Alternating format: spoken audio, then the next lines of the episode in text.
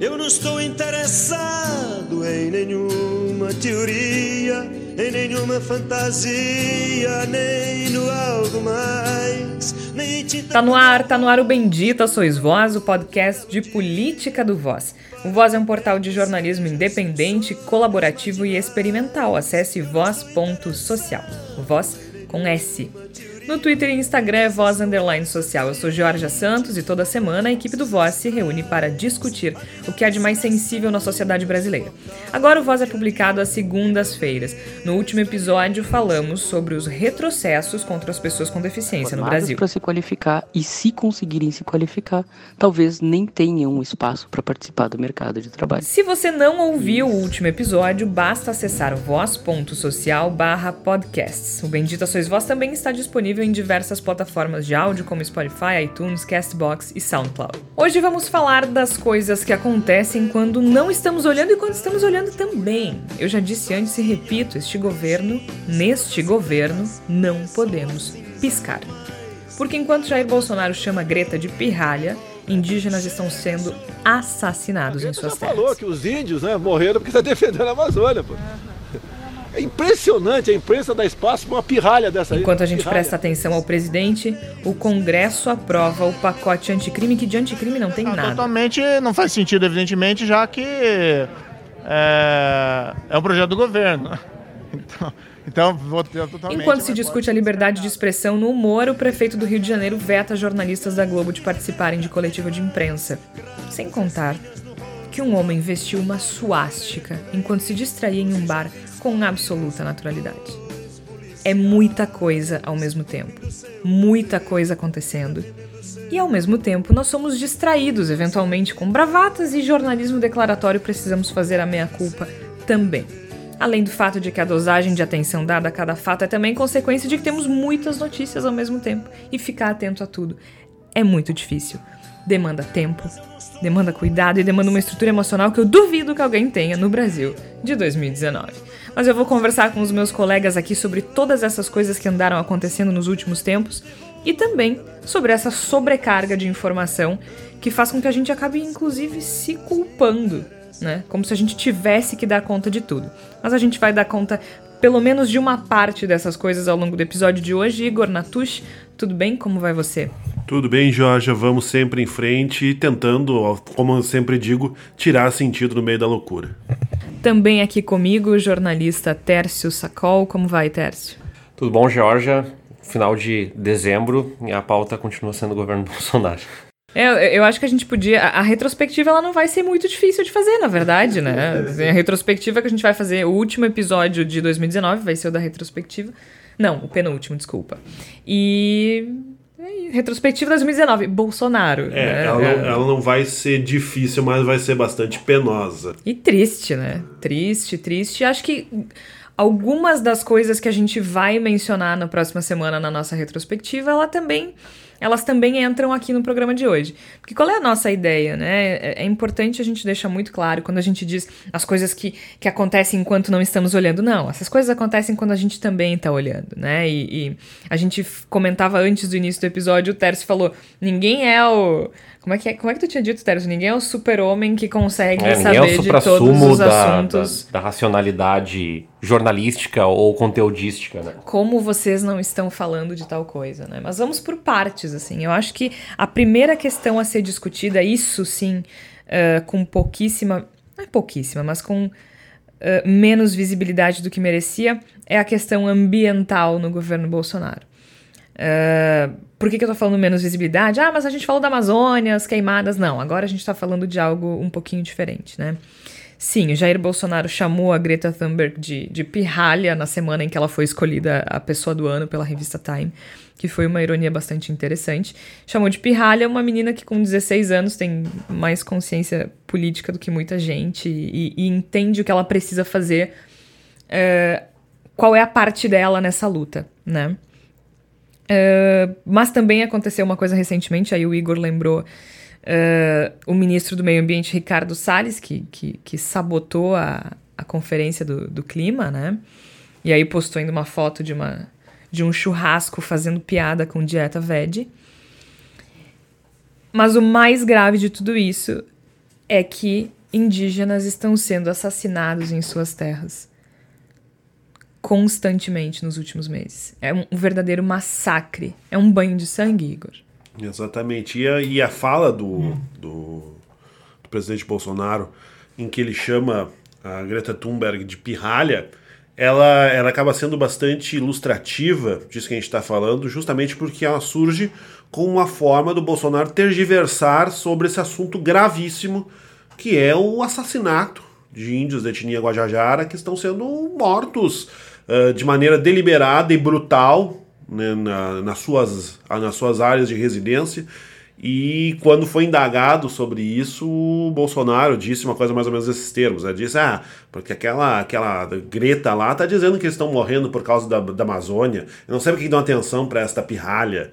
Sabe? Ou seja, ele usou uma, uma, uma agressão grosseira e boba, né? Uma, entre nós, né? Tipo, ficar chamando os outros de pirralha é uma coisa de quinta série, né? Uma coisa de que ela não só tem um baixo nível uh, argumentativo, como tem um baixo nível intelectual também envolvido. Mas quase tudo que envolve os, os argumentos do Bolsonaro. Exatamente. Mas ela, ela se tornou a pauta no momento em que questionado sobre o assassinato dos Guajajara, Bolsonaro não tinha nada a dizer e não disse nada de relevante, não apontou nenhuma medida, não apontou nenhuma solução, nada. Ou seja, ele fez com que a nossa atenção fosse desviada para a sua ofensa contra a Greta Thunberg, ao invés de discutir aquilo que foi, inclusive, as perguntas que foram feitas a ele naquele momento pelos jornalistas com respeito ao assassinato desses povos indígenas. Mas é impressionante como ele tem uma dificuldade. Acho que não só ele, me parece uma política de governo, né? Em, em ser questionado. É, é como se os jornalistas não tivessem direito de fazer as perguntas que ele não quer ouvir. Isso por si só já, já nega toda a, a, a, ideia de democracia, né? E o, o Moro fez isso mais de uma vez também. A, a, o incômodo em ser questionado sobre coisas que estão acontecendo. E aí a resposta, ela é muito na linha do, da escola do Trump, né? De, de ter, não só tergiversar, desmentir. E né? atacar. Uma, e atacar. Então é uma, é, uma, é uma. Não, é mentira. Não, mas tá acontecendo. Não, não tá. E, e como, como, é que tu, com, como é que tu dialoga com isso? Como é que tu traz pra pauta é, esse assassinato? Aí a gente entra no, no jornalismo declaratório que, que a gente falou no início, né? Qual é o problema do jornalismo declaratório? E para o nosso ouvinte leigo que não está acostumado com os jargões da, da comunicação, o jornalismo declaratório é, é aquilo que a gente vê de maneira bem simples. A gente vê uma manchete e a manchete é só o que a pessoa falou, sem contextualização. Acho que é, é, um bom resumo, né? Uh, o jornalismo declaratório ele tem muita responsabilidade uh, na forma como a gente discute ou não discute determinadas coisas. E eu acho que no caso uh, dos indígenas é um bom exemplo, porque existe esse massacre acontecendo e a manchete que vai pro ar é Bolsonaro chama Greta de pirralha. E sim, ele chamou, sim, tá errado, sim, a gente tem que discutir isso, né? Mas por que que ele chamou a Greta de pirralha, né? Então, a, manchete, a manchete uh, o jornalismo declaratório ele, ele tá acabando com a gente um pouquinho, aos pouquinhos, né? A gente precisa dessa contextualização, a gente precisa problematizar de onde vêm essas declarações, se essas declarações são falsas, se essas declarações são verdadeiras, em que contexto elas surgem, de que forma elas surgem e contra que também, né? Acho legal lembrar para o nosso ouvinte, Jorge, como é que surgiu a pauta desse programa que a gente começou a discutir a ansiedade que as pessoas estão diante de um governo que elas não sabem muito bem como proceder. E aí começa a, a pipocar na internet aquela ideia de: olha, enquanto o Bolsonaro está falando da carne, indígenas estão morrendo, enquanto tal coisa, e isso é um fato. O problema é que não há um, uma prerrogativa de atenção. Na economia é da atenção, que é um, um conceito antigo, nós estamos é, bombardeados de estímulos. E os estímulos que vêm do governo, eles são negativos em tantas áreas quanto uhum. são possíveis. Então, quem está na área da cultura se sente afetado e, diz, e grita e diz assim: ninguém está falando da cultura. É. Quem vem da área, uh, uh, por exemplo, da educação, grita e fala: vocês não estão dando devida atenção à questão da educação no governo do Jair Bolsonaro.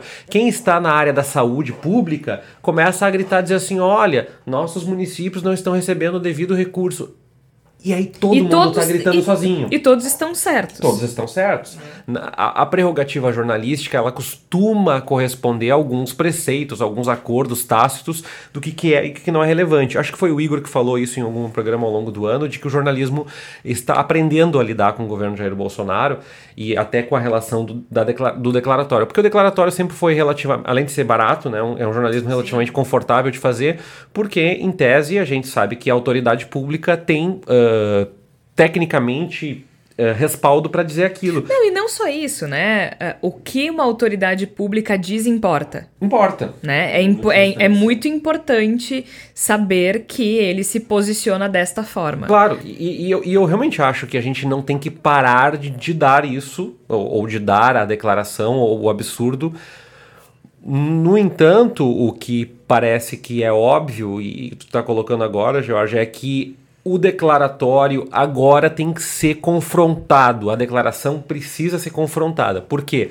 Porque senão nós vamos continuar cada um gritando no, no seu canto aqui e o jornalismo que é a função social que cumpre esse papel de contextualizar e fazer esses nexos, né, fazer essas sinapses, ele, ele perde o seu papel.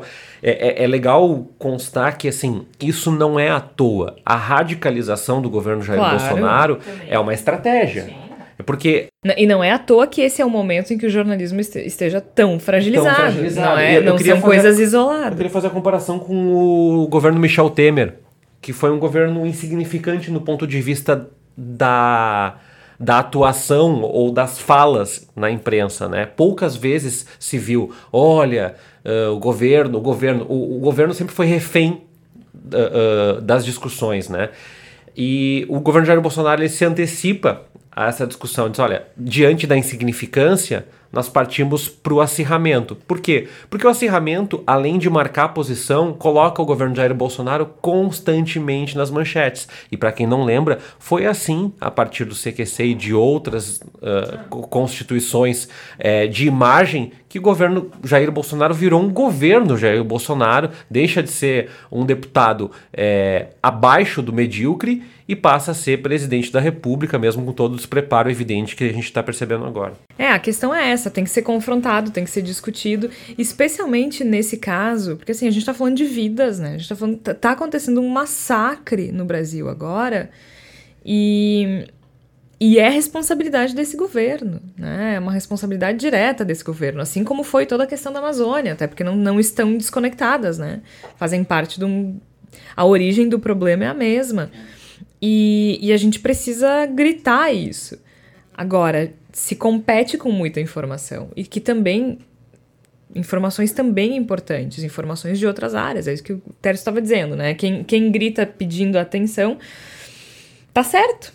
E, e tem mais a que falar. Agora, o que tá acontecendo aqui é 1500 all over again, assim, é uma coisa é, é, é assustador pensar que as pessoas se sintam à vontade para massacrar E isso, isso, Jorge, isso é um pouco a natureza interna deste governo, né? Porque a gente, óbvio, e vai continuar assim, não é errado que a gente fale dessa forma, a gente trata do governo Bolsonaro.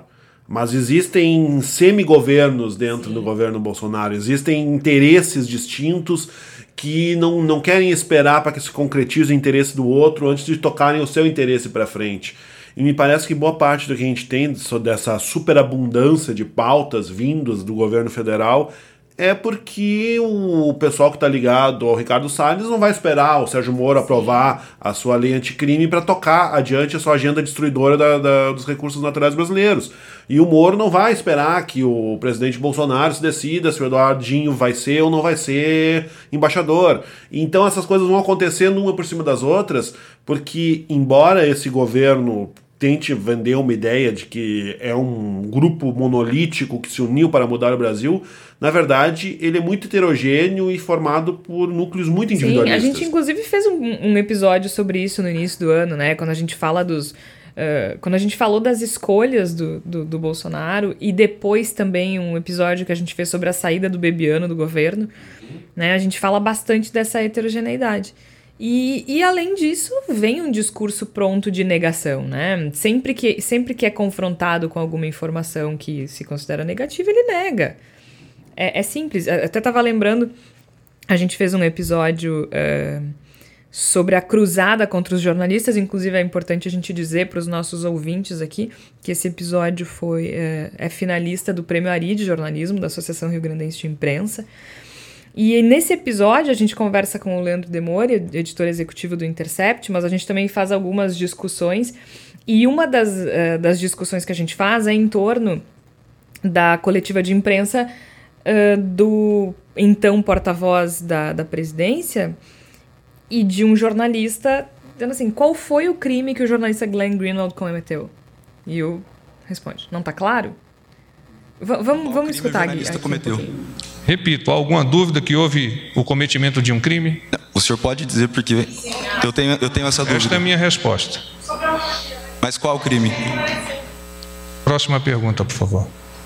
Desculpa, porta-voz, não ficou claro. Qual o crime que foi cometido pelo então, jornalista? Vamos ler. É, esse, esse exemplo, ele é muito interessante para a gente entender como funciona o fluxo de informação desse governo. E, e, é como se fosse esse papo de louco ad eternum. É, é uma política de governo. Mas porque ele é bom, é, é, esse papo de louco, ele é. Pro governo, ele é perfeito, né? Claro. Que continue. Tu e o Igor cobriram política, eu não cheguei a cobrir política, mas. É, a gente sempre cobre política a partir da ótica do executivo. Uhum. Então o executivo vai lá e faz alguma coisa. Se é que dá para tirar alguma coisa de bom, eu tenho até medo de falar esse tipo de coisa. Uh, nós temos uma coisa de bom a partir da, da, da construção desse governo uh, bolsonarista, que é os olhos para a Câmara e para o Senado nunca foram tão analíticos, tão é, é, detalhistas como estão sendo agora. Por quê? Porque grande parte das ações que vão delimitar o futuro do país estão no Congresso. E aí a gente se obriga. E isso está acontecendo uh, em nível nacional, mas a gente começou a perceber que existe. está tá se espraiando em, em, níveis uhum. regionais, né? Então aqui, só, só para constar para é, aqui ouvinte, no Rio Grande do Sul, o Rio Grande tá... do Sul tem uma definição sobre plano de carreira dos funcionários e, e, e a, a, cobertura de Assembleia Legislativa, que pa parece que tinha perdido um pouco de fôlego nos últimos tempos, passou a de novo ter essa ênfase. E é importante, porque a Câmara e a Assembleia nunca deixaram de fazer essas discussões, só que agora, como elas têm uma notoriedade, principalmente diante da, da ineficácia completa, né, da, da, da falta de inteligência, para ser bastante sutil, de um líder que é completamente despreparado, né, eh, intelectualmente, em todos os aspectos, a gente tem Rodrigo Maia como um líder, a gente tem mas eu não sei se a gente, Mas eu não sei se a gente dá, dá muita, dá tanta atenção assim pro Congresso.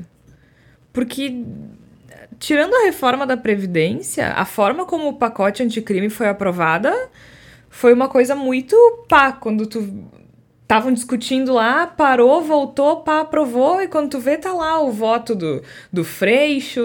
E aí tu dizendo, tá, o que, que aconteceu? Ah, mas se não fosse esse, ia ser um pior. Não, mas se ia passar de qualquer maneira, não precisava votar. Eu não sei, eu fiquei com a impressão que esse pacote foi aprovado. Uh, não, não, não foi uma coisa que não foi discutida, mas ele foi aprovado de uma forma muito estranha.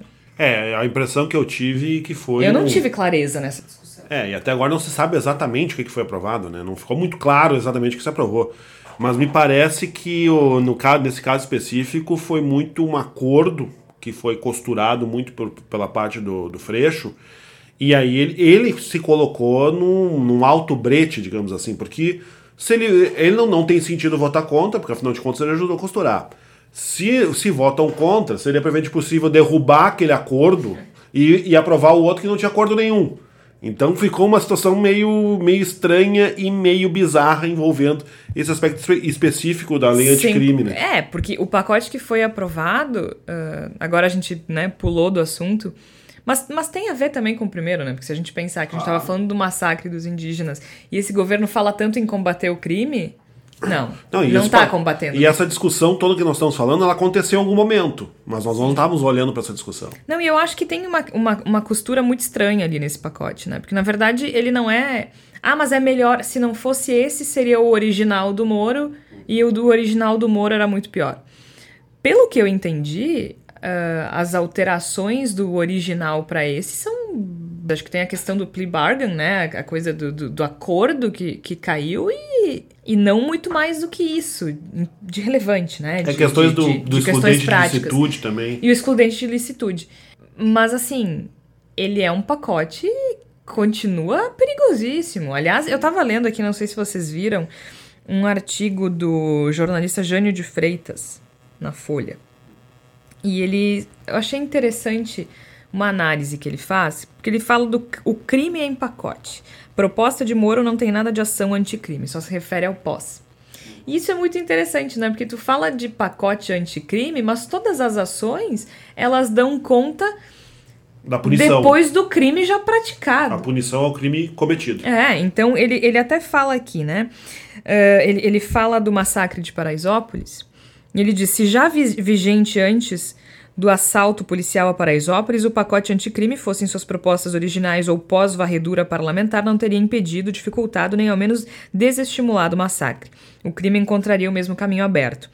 O anticrime proposto por Moro tratou só de mais anos na pena máxima, instância de julgamento, inocentação prévia de, de policiais matadores, arquivos de criminalidade, penalizações de crimes pelas redes e nada de ação anticrime, tudo referente ao pós-crime, voltado mais para o judiciário e os códigos de processo penal, muito mais voltado para o criminoso consumado do que para o crime e sua facilidade atual eu achei muito interessante a forma como ele costurou isso, porque quando a gente fica discutindo é uma discussão que hoje no Brasil ela virou uma discussão política, né? Então, uh, se tu é contra esse pacote, tu é a favor de bandidos, ou, ou tu é petista, ou tu é, né? Não, não existe camada para discutir esse pacote. E ele coloca aqui de uma forma muito objetiva e clara que eu não tinha visto ainda. Bem interessante. Né? Porque mais do que ser uh, criminoso com relação às populações mais vulneráveis do Brasil. A gente discutiu isso aqui já sobre a proposta desse pacote, o impacto da proposta na, na população negra, na população da favela e periférica. tudo mais, periférica. Aqui ele é, ele é bem claro com relação ao fato de que não combate absolutamente nada. Né? Tu só trata do pós, tu só trata do depois.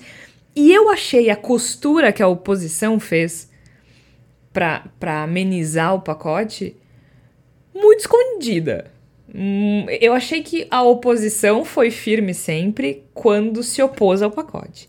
Na hora de construir essa proposta nova que foi aprovada, eu, eu não sei se a gente estava olhando. Sinceramente, eu tô. Eu, não, acho que nós não estávamos olhando. A impressão que eu tenho é que nós não estávamos olhando, inclusive porque uh, fomos. Uh, ficamos meio atônitos diante Sim. do que aconteceu. Sim. Né? Quando, quando deputados de, de oposição votam a favor do pacote anticrime, a nossa reação é de estupor, de, de não acreditar nisto, de perguntar por que votou a favor disso. Era uma costura que vinha sendo feita pelo menos há alguns meses e meio que passou reto aos nossos olhos. E eu acho que compete também com aquilo que a gente estava falando, aí não necessariamente do jornalismo declaratório, mas com a coisa da, da bravata que esse governo gosta tanto, né? É, as bravatas do, do, dos políticos e essa briga interna também acho que é, é bastante prejudicial para a gente conseguir entender esse tipo de discussão. E aí volta o que o Tércio falou, para o governo isso é bom. Porque assim, ó, não é que nós não estivéssemos olhando, por exemplo, para o Congresso Nacional. Não, é, Eu não acho é que nós isso. estamos olhando bastante, inclusive, para o Congresso Nacional. Mas, né, óbvio que eu estou falando aqui uma, de uma maneira absolutamente uh, opinativa, não fiz esse levantamento, né? Mas se a gente for uh, pensar, boa parte das discussões que tomam o noticiário do Congresso Nacional são, por exemplo, a fragmentação do PSL.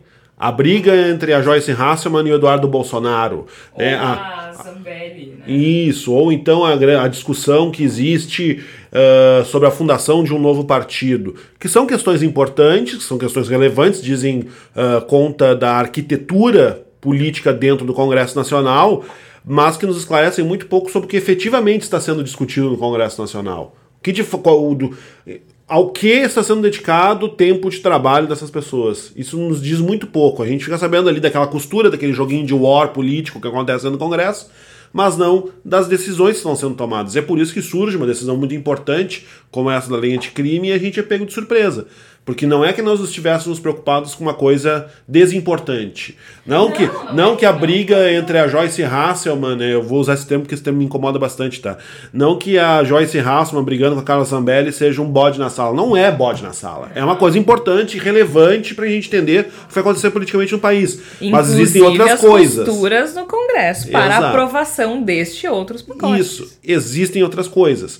E me parece que parte do daquele processo que a gente vinha falando de aprendizado que o jornalismo vai fazendo, ou, confrontado com uma coisa escalafobética como o governo Jair Bolsonaro, é não só de como tratar desses, desses factóides que são criados, e aí a gente lembra um pouco coisas que a Folha, o Estadão vinham fazendo, de dizer, ah, sem nenhuma evidência o Bolsonaro afirma tal coisa. Isso é essa, é essa é uma forma muito positiva de lidar na manchete com, com afirmações uh, que são mentirosas. Que não são é. polêmicas, são mentirosas e é, bastante simples. É, é, é uma coisa fácil de fazer. Com certeza. Isso já é um aspecto positivo. Mas me parece que a gente tem uma outra etapa que talvez seja mais complicada de atender, que é no sentido da relevância de, co de como dar a essas declarações a sua devida irrelevância. Vocês têm uma, vocês têm alguma ideia de, de como a gente pode começar a costurar essa nova forma? Porque quando a gente fez o episódio da cruzada contra os jornalistas, a gente discutia isso, né? E até o Demore falou, a gente precisa se adaptar a esse governo, a gente precisa aprender a lidar com esse tipo de governo. Um, mas é uma tarefa que está se mostrando bastante árdua e é, parece que a gente está ficando para trás. Eu acho que a gente está tá falhando um pouco. Se eu fosse dono do, do, do estado de São Paulo, eu transformaria as declarações do Jair Bolsonaro numa sessão. O que Jair Bolsonaro falou hoje? Mas não é só isso, Igor. Eu digo assim, ó, de forma mais abrangente mesmo, tu entende? Como é que a gente organiza a atenção? Mas eu não acho que o jornalismo tem esse poder, Jorge. Eu, não, não, eu realmente mas não é acho questão que... de o jornalismo ter poder, é fazer a nossa parte, tu entende? É, eu, eu, eu, eu acho que não dá para deixar de dar a declaração. Uh, e, e, a Folha tem feito isso com um pouco mais de, de precisão, que é refutar, dizendo, olha, é, por exemplo, a manchete lá, porta-voz desmente informação de Bolsonaro sobre... Bom, porta-voz do governo desmente né? Não dá para dizer, porta-voz diz que Bolsonaro não tem câncer. Não, ele acabou de dizer, ele Sim, disse ontem. Tipo, então, é, essa é a clareza. Agora, o outro, o outro processo que eu acho que é importante, e aí é um pouco mais complexo, é. Eu acho. A, a, a ideia de editoria no jornalismo ela corresponde a um modelo industrial de jornalismo, né? A gente divide em editorias porque é mais fácil e que é mais barato fazer um jornalismo dessa forma. Claro. Imagina ter um jornalista que tem que pensar sistemicamente que a cultura está interligada com a economia, com a política, com a sociedade. Bom, então, uh, dito meu preâmbulo professoral aqui, eu queria uh, dizer que não dá para separar a economia de política. Não. E não dá para fazer uma cobertura dizendo que uh, o crescimento do emprego é bom, mas Jair Bolsonaro é ruim. Não, não, não, não, não. É um pacote de coisas. O crescimento do emprego ocorre diante de uma série de circunstâncias macroeconômicas dos últimos anos e também de uma fragilização das relações trabalhistas e de um emprego de baixa qualidade, baixa remuneração que está crescendo em detrimento de um emprego de alta remuneração e qualificação e inovação no Brasil quando a gente deixa de exercer esse, esse senso crítico, e de novo, para mim, custa dinheiro, e a prova disso é que Intercept falou, no, no, no Demori falou no nosso episódio, é, o jornalismo precisa olhar as coisas de forma mais sistêmica. E aí, fazer mais sistêmica é menos dia a dia, é importante ter dia a dia, mas é mais importante é que a Folha, o Estadão, Jornal o Globo, Jornal Zero Hora, Gazeta do Povo. Bom, a Gazeta do Povo não, mas os outros jornais uh, Calma, tenham essa, esse, esse, esse consenso de que o nosso objetivo, a nossa construção aqui não é. As pessoas não vão consumir Bolsonaro diz tal coisa pelo UOL porque é o UOL. Eles podem consumir com ter, arroba terço lá dizendo. A, a, o caminho é contextualizar, narrar e principalmente colocar em evidência. Bolsonaro, o, o, a gente está gravando uma segunda-feira, diz que Paulo Freire, não, não, não. Ok. Bolsonaro diz que Paulo Freire, autor brasileiro mais citado nas pesquisas internacionais, é um boçal, sei lá qual é a palavra que ele usou. Né? Eu concordo 100% contigo, porque eu acho que é, é isso que falta, né? Quando aí a gente volta lá pro começo.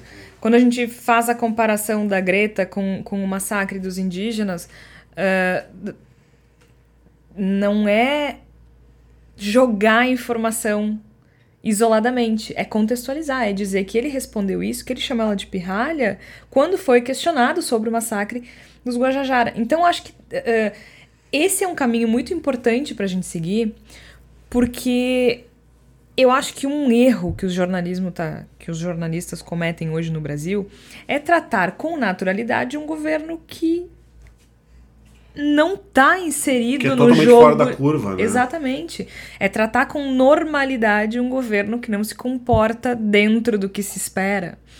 Um, o Tércio falou antes, a gente sempre espera que uma autoridade vá falar alguma coisa embasada. Agora não, a gente não pode mais esperar isso agora, né? E a gente tem que estar tá preparado para isso. A gente tem que estar tá preparado para lidar com essas coisas que fogem daquilo que a gente espera de um governo. Porque isso, gente, não é aí aí transborda, não fica só no governo. Isso transborda para a sociedade. Né? A gente nota, a gente falou isso no episódio do racismo, a gente falou isso no episódio dos retrocessos uh, com relação às pessoas com deficiência. As pessoas estão se sentindo à vontade para fazer uma série de coisas que há 10 anos eram impensáveis. Sim, para irem em bares usando um, um bracelete, é uma suástica. E aí, o que, que a gente tem que fazer? A gente não pode dizer homem senta em bar, homem, homem se diverte em bar com uma suástica no braço. Isso é um crime. Uhum. Isso é um crime. É, no Brasil, divulgar material nazista é crime. Existe imagem das forças policiais indo lá e não fazendo nada. Braços então, cruzados tipo, dizendo que não tem precedente. Exato, então, tipo, elas cometeram isso, como isso aí é um. Deixou de cumprir a sua função. A sua função era aquele, rapaz, aquele senhor sair algemado. É um criminoso. Ele é um criminoso, né? E a gente tem que tratar isso como um crime. Não é só com e não é só com revolta, né? Não é só não é só do ponto de vista retórico de dizer o absurdo que é uma pessoa estar usando uma suástica no braço é tratá-lo como o criminoso que é. Exato. E, e, deixar claro que isso é um crime. Comete o crime de divulgar material nazista. Então, eu acho que a gente precisa sair da curva para falar de um governo e de uma sociedade que está sendo forjada sob esse governo Exato. fora da curva.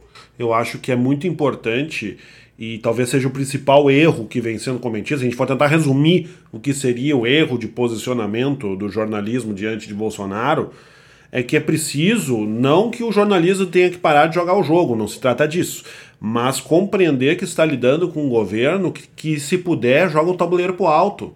Sim. Que é um governo que não, não tem apreço pela democracia, pelas instituições democráticas, demonstra isso todos os dias.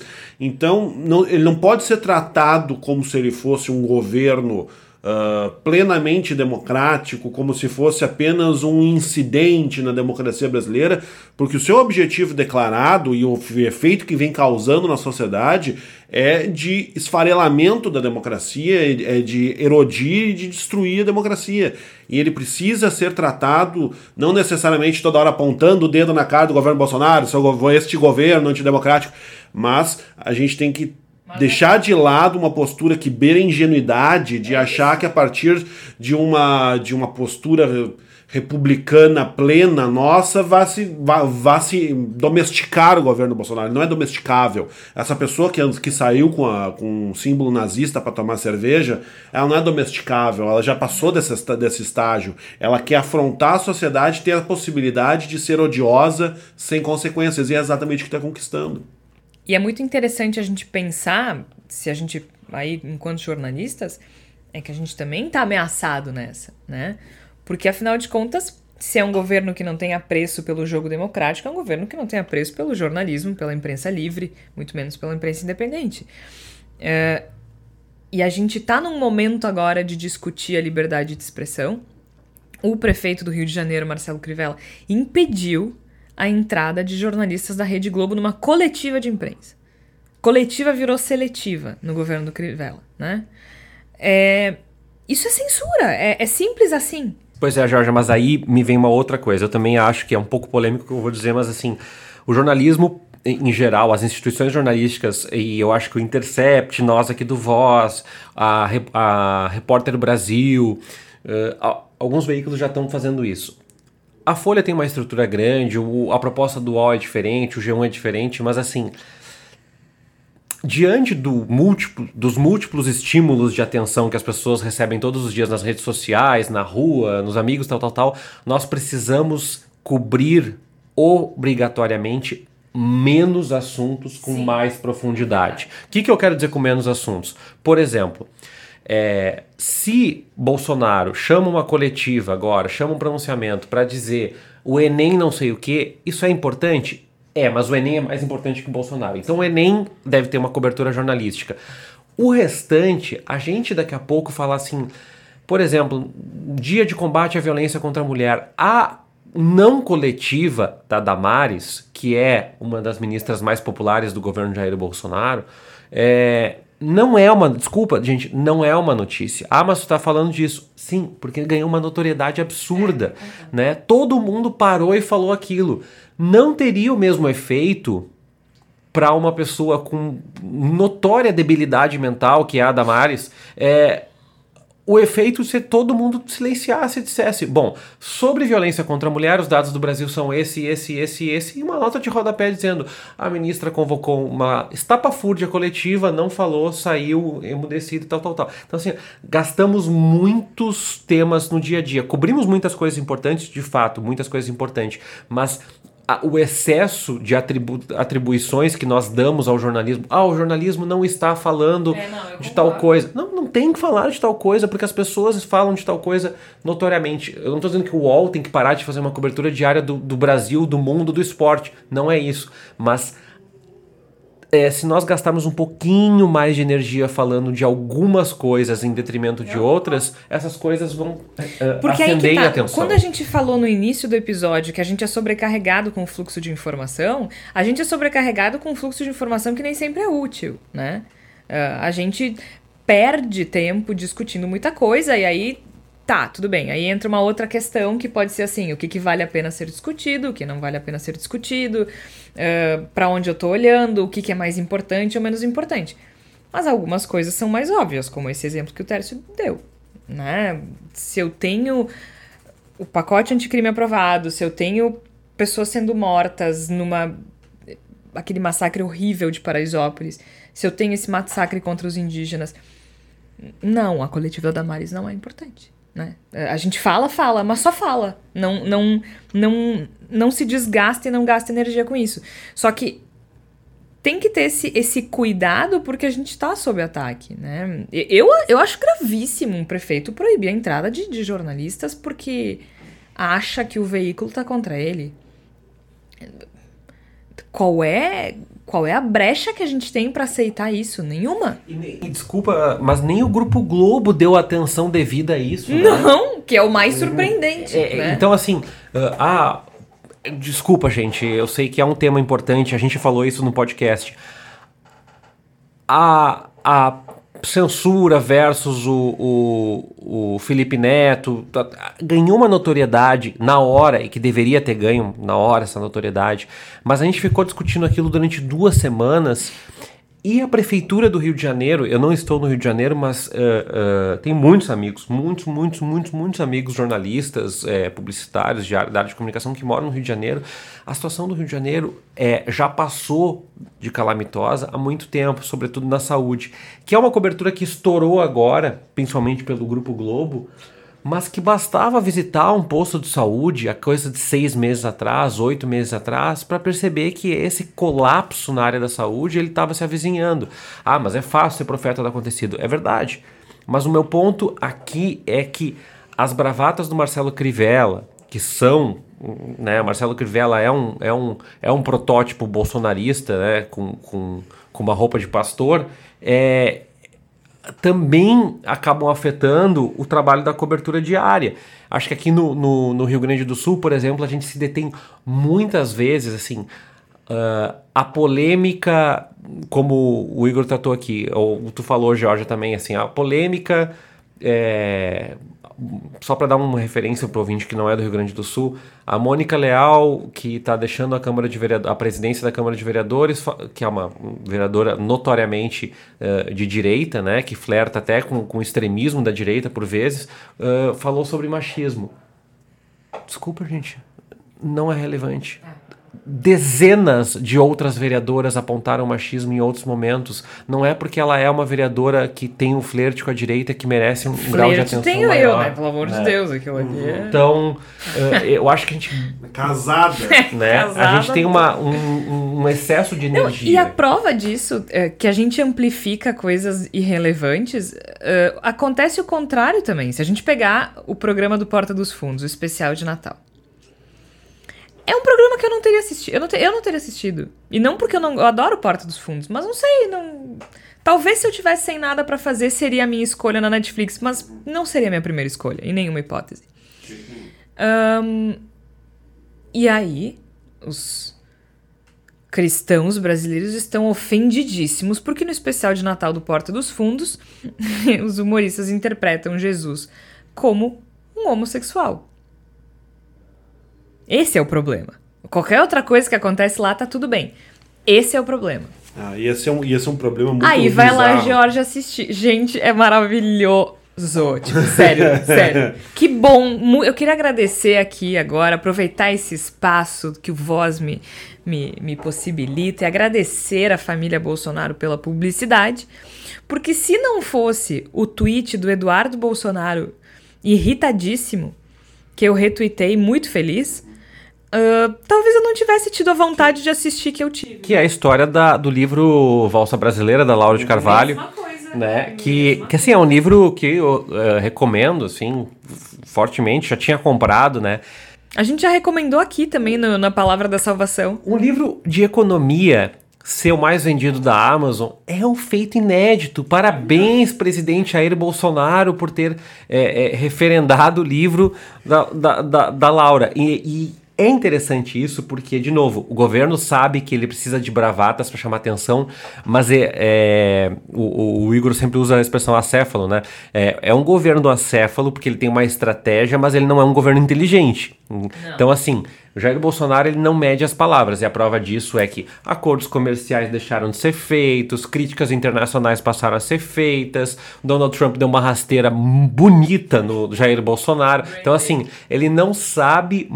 Ele sabe o que ele quer, mas ele não sabe exatamente como fazer. E nesse atropelo ele erra muito. Então as coisas não são tão desenhadas assim. Não, também. e dá uma atenção maravilhosa para essas coisas. Porque assim, é, é, esse especial de Natal, que o, o, do ano passado ganhou o M, né? E o do esse. E, e, lançaram há pouco desse ano.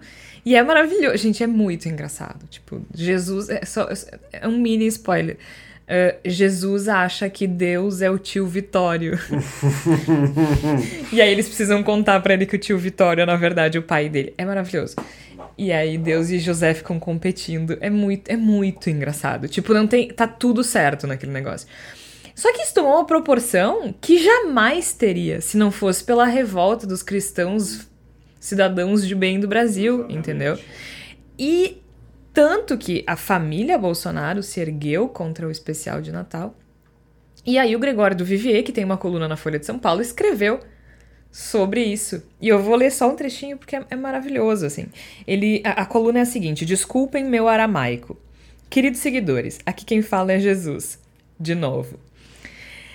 Aí a última parte é assim: Eu sou da galhofa, cacete. Tem algum registro em algum evangelho de eu ter ficado puto com piada? Nem que seja naqueles não autorizados de revista de fofoca, tem? Eu era da turma do fundão, muita coisa que eu disse, inclusive, foi mais pela zoeira.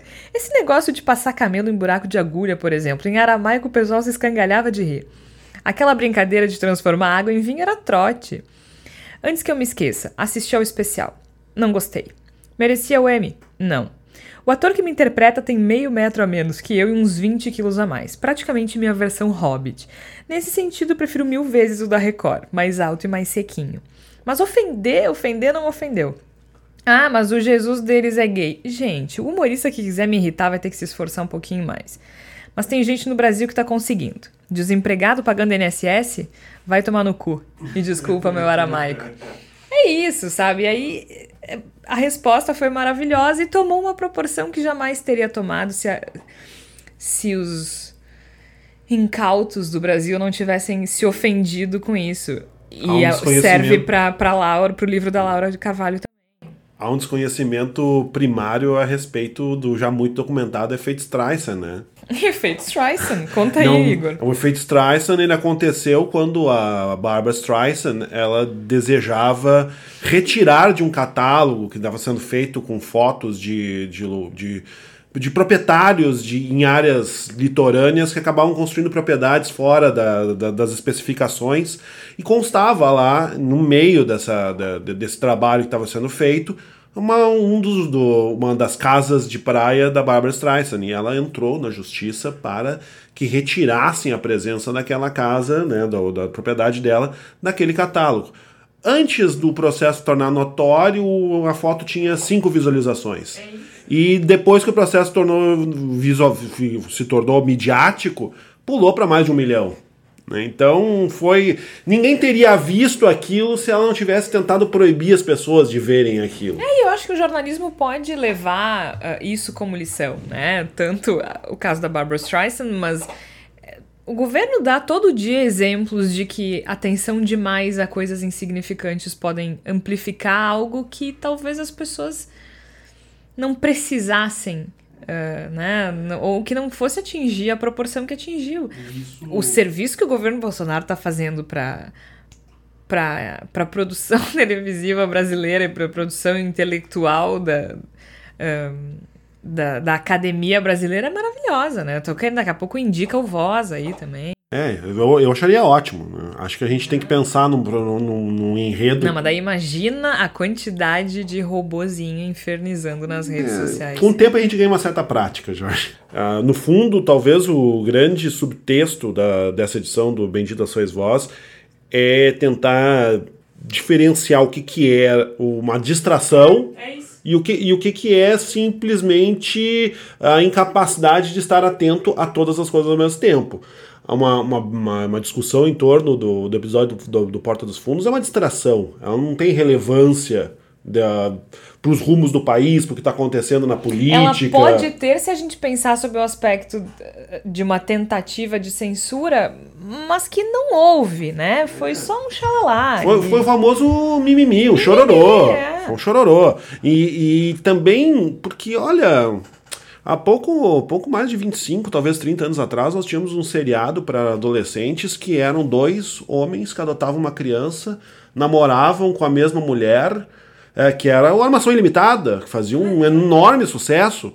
E, e, não, e, nada disso era problema, sabe? Então, parte da nossa resposta a, a, a, essa caretice é dizer grande coisa. É, eu acho. Grande coisa. A gente não tem. Eu não, eu não, eu não, não, há, não há necessidade de defender, não deveria haver, pelo menos, necessidade de defender o Porta dos Fundos, porque grande coisa que o Porta dos Fundos está fazendo, sabe? É, eu acho. Não sei se dá para dar esse tipo de conselho, mas para mim eu tenho dado esse conselho, assim, eu, para mim mesmo. Uh, o ódio nos movimenta muito mais do que a construção, né? E a rede social, ela é impulsionada pelo ódio, né? Então, qualquer coisa que tá, esteja acontecendo, uh, primeiro tu, tu vai reagir mais de forma mais evidente às manifestações de ódio. Ah, tem uma boa notícia, FGTS. Ah, mas não é o suficiente, tal, tal, tal, tal. Muito bem. E o que eu estou dizendo isso é, toda vez que a gente canalizar o nosso ódio, e eu acho que tem muito ódio para a gente gastar nesses próximos três anos de governo, e eu espero que sejam só três anos, eu tenho receio que não seja. É importante fazer essa pergunta que vocês estão trazendo aqui. Se esse é um, ele, ele é um ódio frutífero, ou seja, que ele desconstrói, e muitas vezes tem que ser um ódio frutífero. Eu tenho muito ódio da fala do Eduardo Bolsonaro sobre o AI-5. Muito ódio. Eu, é, é, eu, eu acho que eu teria facilmente partido para agressão se fosse do meu lado esse tipo de, de, de manifestação. Esse eu, acho, eu digo que é um ódio constru, construtivo, porque eu acho que tipo, a gente tem que discutir. Ah, mas é, é, é isso é fogo de, de, de palha, isso é pólvora para tirar atenção. Não, esse tipo de manifestação nós temos que gritar, nós temos que manifestar. Casos de racismo, nós temos que gritar e nos manifestar. Agora, Porta dos Fundos, Felipe Neto versus governo, Joyce versus Carla Zambelli, a gente gasta o nosso ódio e depois já tenta olhar assim, é, é o que eu tenho tentado fazer, não é tão fácil assim, e dizer assim, tá, é, é, legal, eu, eu tô me divertindo muito sabendo que Carla e Joyce estão uh, afundando uma outra cada vez mais. Mas é desgastante, né? Mas é. Enquanto eu estou lendo 5 minutos de Carla Zambelli versus Joyce, eu não estou produzindo, refletindo, discutindo, chamando outras pessoas, dando aula, escrevendo, sei lá, qualquer coisa claro que eu considere que eu útil. Eu também acho que a gente precisa. Um, nós precisamos ser gentis. Com nós mesmos. É isso. É, é isso. Porque a, a, gente também precisa descansar. Porque também, se a gente não se distrair, não tiver descansado com a cabeça boa, a gente não vai construir porra nenhuma, né? Então acho que a gente precisa se permitir a diversão, o lazer e tudo mais.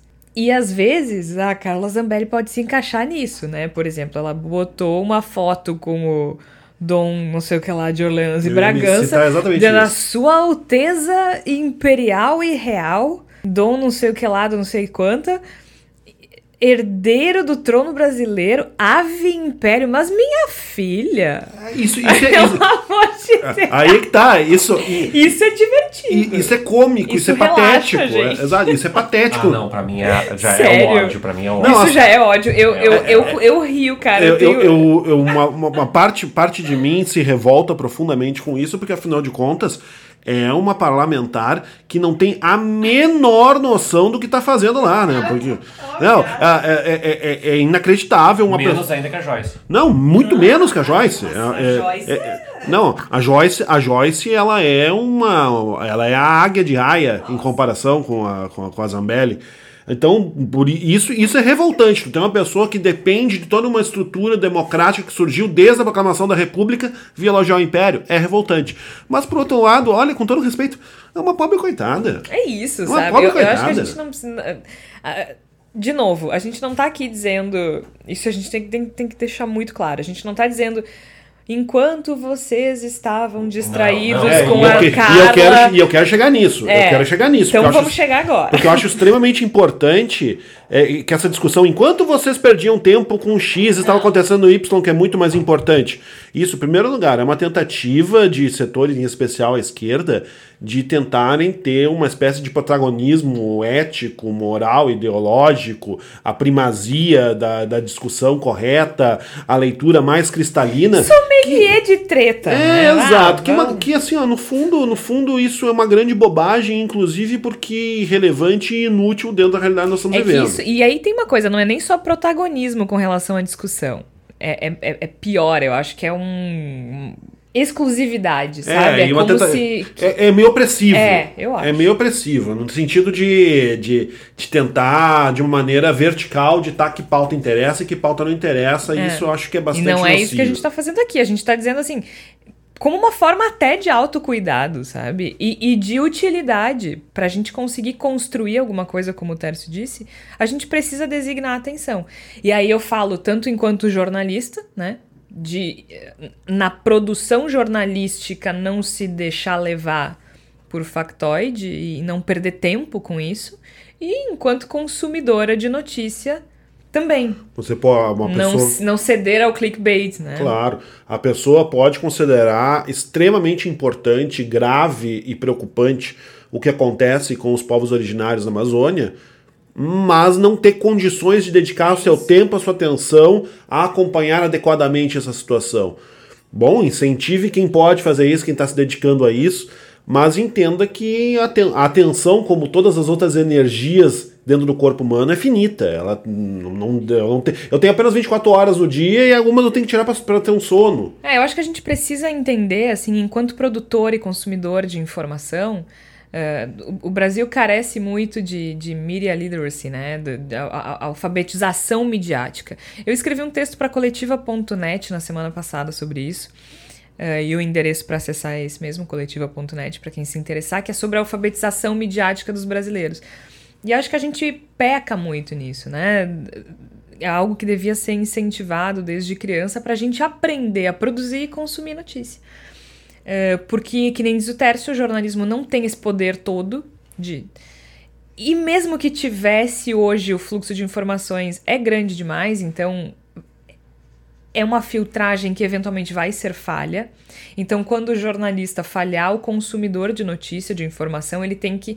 Ele também precisaria estar amparado para fazer essa filtragem, caso precisasse. Né? Até aqui no Voz a gente está organizando uma campanha de Media Leadership para lançar no início do ano. A gente explica mais lá adiante mas que tem um pouco a ver com isso, né? De que forma o jornalista pode fazer uma filtragem adequada, mas de que forma também eu que consumo posso fazer desse lado, né? O que, que eu posso fazer do lado de cá? E é mais do que só identificar uma notícia falsa. É entender subtexto, né? É entender que quando ele disse que a Greta era pirralha, ele estava tergiversando para não ter que falar de um massacre na Amazônia e assim por diante. Então, é, eu acho que a gente precisa trabalhar um pouco nesse sentido, de, de alfabetização midiática mesmo. É, eu, eu fiz uma banca de um trabalho da, da Lívia, é, que é aluna da, da FAMEX, que é formanda, sobre curadoria e, e, me, me fez pensar muito sobre isso também. Acho que é um, é um dos caminhos que a gente precisa colocar. É, na medida do possível, uh, as redes sociais elas, elas nos dão uh, muito de muito. E eu acho que a gente precisa muito de pouco. É, então, assim, tem newsletters bacanas aí no mercado, a, o Voz tem uma que está nos ajudando a pensar um pouco a semana, refletir um pouco, ponderar.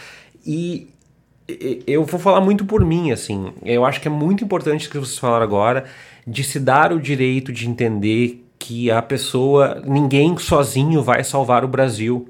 Uh, de qualquer tragédia, de tragédia da educação, de tragédia da cultura, de tragédia da saúde, de qualquer tragédia.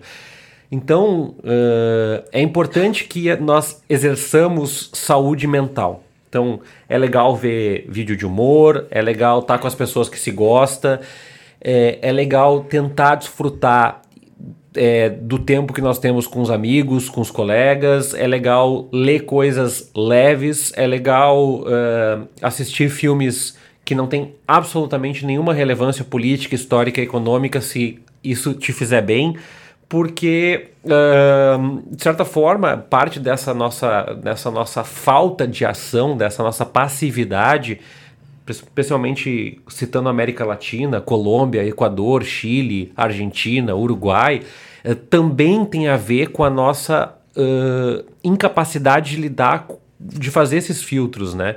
Eu acredito é, piamente que o, do ponto de vista da, da, do exercício de resistência, o governo Bolsonaro vai sofrer mais nos próximos anos, ainda que a economia esteja melhor do que esteve nesse ano, porque nós estamos aprendendo a, a lidar com essas situações, nós estamos a, nos agrupando, se estamos nos conectando, é, e eu falo nós, inclusive, é, pessoas que têm uma verve liberal econômica, pessoas que são mais extremistas à esquerda, pessoas que são do PT, do PSOL, do PDT, do PMDB, do PSDB, são pessoas que querem o objetivo de não ver o país é, degringolar da maneira que está colocada aí e, e, e, flertar com esses uh, ditos uh, autoritários aí do governo Bolsonaro. Então acho que é importante a gente ter, ter essa preconizar essa ideia de saúde mental e de que sim, tem que prestar atenção nas coisas, mas assim, gastar o teu ódio com o que merece que, que o ódio seja gasto, né? É isso. Então, e nessa linha também, agora no momento da palavra da salvação, a sugestão desta semana é o especial de Natal do Porta dos Fundos, A Tentação de Cristo. Vale muito a pena, é curtinho, muitas risadas. Gente, é, é maravilhoso, sério. Eu gargalhava, eu relinchava de tanto rir. E o livro da Laura Carvalho. E o livro da Laura Carvalho, claro, Porque... Valsa Brasileira. Porque o Bolsonaro indicou, né, vamos, gente? Vamos, vamos, aceitar a curadoria da família Bolsonaro. Vamos importante. aceitar a curadoria da família Bolsonaro, especial de Natal do Porta dos Fundos, disponível no Netflix e no canal deles no YouTube também. E o livro da economista Laura Carvalho, economista do PSOL. uh, valsa brasileira, maravilhoso. Gente, tem que rir de vez em quando, porque senão a gente pira, né? Até porque parte da, da, do processo de esmagamento de oposição é retirar a nossa capacidade é, de rir, é a nossa capacidade de acreditar, o, o nosso otimismo, a nossa a nossa esperança de, em coisas diferentes. Não que todo mundo tem que pensar, bom, está tudo bem, agora vamos continuar, vamos todos abraçar, fazer uma ciranda e tudo estará resolvido. Não. Mas se eu não tiver a capacidade de vislumbrar um além, eu vou ser sufocado pelo presente. E é justamente isso que a gente tem que lutar todo o tempo para que não aconteça. Porque o presente é horrível e eu preciso dar um jeito de destruir esse presente para que exista alguma coisa lá adiante. Gente, a gente vai ficando por aqui. Na próxima semana tem retrospectiva. A gente volta na próxima semana. Igor, muito obrigada pela tua participação. Até lá. Sempre uma alegria e vamos em frente. Vamos em frente, Terça Sacol. Muito obrigada. Obrigado, Jorge. Até semana que vem. Até semana que vem. Um abraço. Minha alucinação é suportar o dia a dia e meu delírio é experiência com coisas reais.